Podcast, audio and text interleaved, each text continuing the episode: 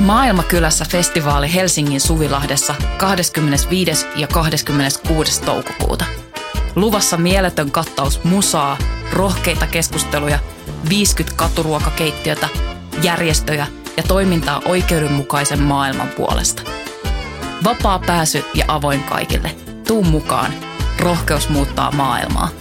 Yhteistyössä Euroopan unioni, Kirkon ulkomaanapu ja Radio Helsinki.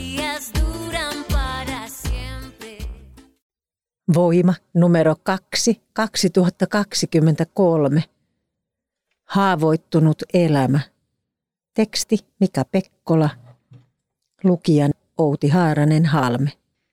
Minimalistisessa runo- ja proosateoksessaan Haava maa Pontus Purokuru luotaa ekologisen tuhon kirvoittamia surun ja menetyksen tuntoja.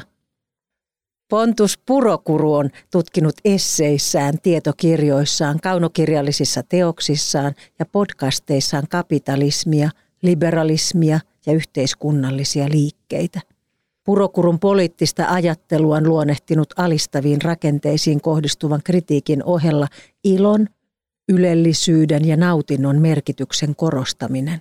Purokurun poliittista ajattelua on luonnehtinut alistaviin rakenteisiin kohdistuvan kritiikin ohella ilon, ylellisyyden ja nautinnon merkityksen korostaminen. Nämä piirteet korostuivat erityisesti esseekirjassa täysin automatisoitu avaruus, homoluksus, kommunismi ja tietokirjassa Mikä liberalismia vaivaa, jonka Purokuru kirjoitti yhdessä Veikka Lahtisen kanssa. Kirjailijan uusin teos toukokuussa ilmestyvä Haavamaa, Kosmos 2023, on kääntökirja, yhtäältä pienoisromaani ja toisaalta runoteos. Kirja käsittelee maailman ja parisuhteen loppua – ja sitä lävistävät surun, traumatisoitumisen ja lamaantumisen tunnot. Haavamaa on nimensä mukaisesti taideteos haavoista, kivusta, jota tuhon todistaminen ja odottaminen tuottaa, sekä pyrkimyksestä tulla sinuiksi kivun kanssa. Siirtymä ilonpolitiikasta syvää melankoliaan on purokurun tuotannossa dramaattinen ja herättää kysymyksiä. Onko Purokuru menettänyt uskonsa ilon motivoimiin kollektiivisiin muutospyrkimyksiin? Ovatko yhteiskunnallisten ja ekologisten kriisien synnyttämät tulevaisuuden näkymät synkentäneet myös kirjailijan mielen maiseman? Tai, kuten Purokuru toteaa kustantajansa kysyneen häneltä luettuaan haavamaan käsikirjoituksen, onko kaikki hyvin? Teokseni ei kuvaa omia kokemuksia tai ylipäätään kenenkään yksilöllisiä kokemuksia, Purokuru nauraa.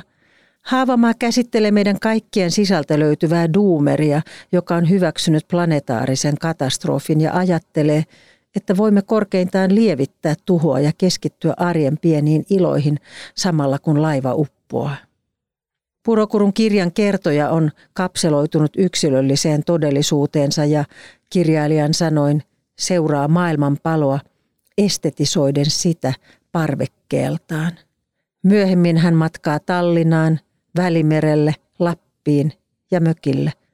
Romaanipuolen neljä lukua hän on otsikoinut maisemiksi, mikä korostaa näköaistin ratkaisevaa merkitystä kertojan suhteessa maailmaan.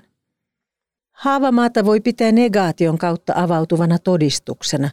Se osoittaa, mitä tapahtuu, jos emme keskity asioihin, jotka tuottavat iloa, parantavat ja aktivoivat. Olen korostanut aiemmassa tuotannossani iloa ja vastustanut vetistelyä, Purokuru sanoo. Haavamaassa halusin kuitenkin pysähtyä massasukupuuton ja ilmastokatastrofin äärelle. Kirjani kertojaa voi verrata alkoholistiin, sillä alkoholismista ei voi parantua, ellei ensin myönnä olevansa alkoholisti. Kertoja kohtaa vallitsevan tilanteen samalla tavalla kuin alkoholisti toteaa, oho, onpas mennyt monta pulloa viinaa – tässä ne pullot nyt ovat. Surun ja trauman aika. Purokuru alkoi kirjoittaa Haavamaata surun ja traumatisoitumisen tuntojen kautta. Nykyään puhutaan paljon siitä, että kaikki ovat ahdistuneita ja suhtautuvat etenkin netissä aggressiivisesti toisiinsa, hän sanoo. Eräs ystäväni totesi kuitenkin, että kenties osa ahdistuksesta on surua kaiken hyvän menettämisestä – kun nuoret tajuavat millaiseen tilanteeseen he ovat syntyneet ja mitä on kaikkea tuhottu, Monet heistä kokevat valtavaa surua. Psykologisen ja yhteiskunnallisen muutoksen kannalta suru on hankala tunne, sillä se on luonteeltaan passiivinen.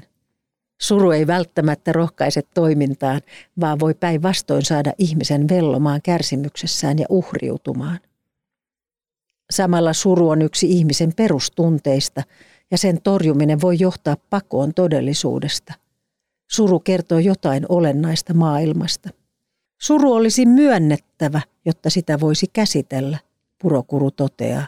Mitä enemmän luen esimerkiksi massasukupuutosta, sitä kauheammalta tuntuu erottautua ihmisistä, jotka jatkavat elämänsä aivan kuin mitään katastrofia ei olisi olemassakaan.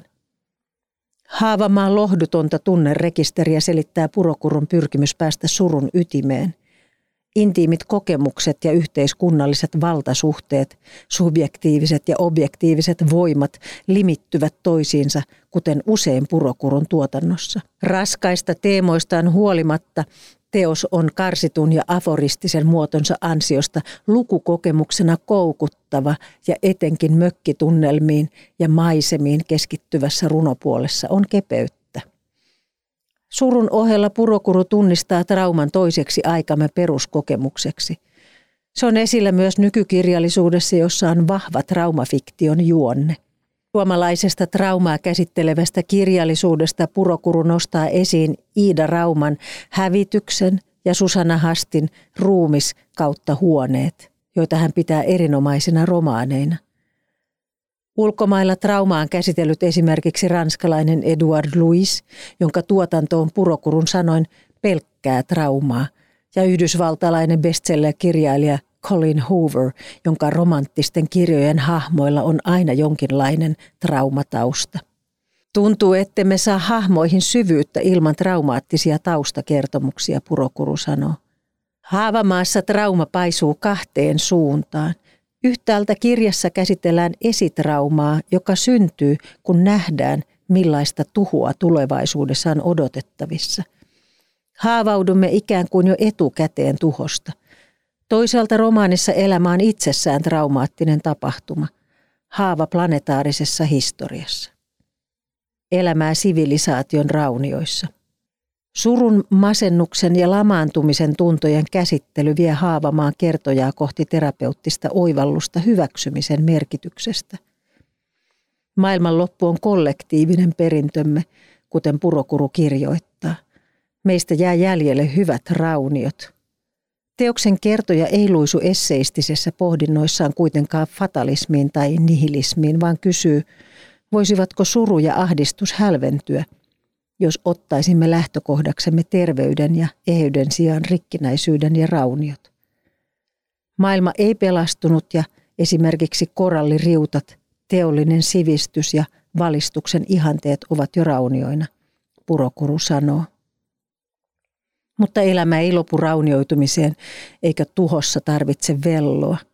Raunioissa kasvaa kasveja, niistä nousee sieniä ja ihmisetkin voivat elää niissä. Odotusten muuttaminen voi tietenkin olla vaikeaa. Purokuru toteaa, että ihmiset ovat usein itsensä pahimpia alistajia ja kokevat turhaan syyllisyyttä asioista, joita tekevät tai jättävät tekemättä. Hän peräänkuuluttaa harmoniasta, ihanteista ja normeista luopumisen tärkeyttä. Kaksi asiaa tuntuu olevan elämässä erityisen vaikeaa. Ensimmäinen on tunnistaa, mitä olemme todella tekemässä, eli millaisia kaavoja toistamme arjessa ja politiikassa. Toinen on myöntää, mitä todella haluamme. Meidän pitäisi lakata tarrautumasta siihen, kuinka asioiden tulisi olla – ja lähteä liikkeelle epätäydellisyyden hyväksymisestä. Raunioiden käsite voi auttaa ajattelemaan nykyistä tilannetta hedelmällisemmin.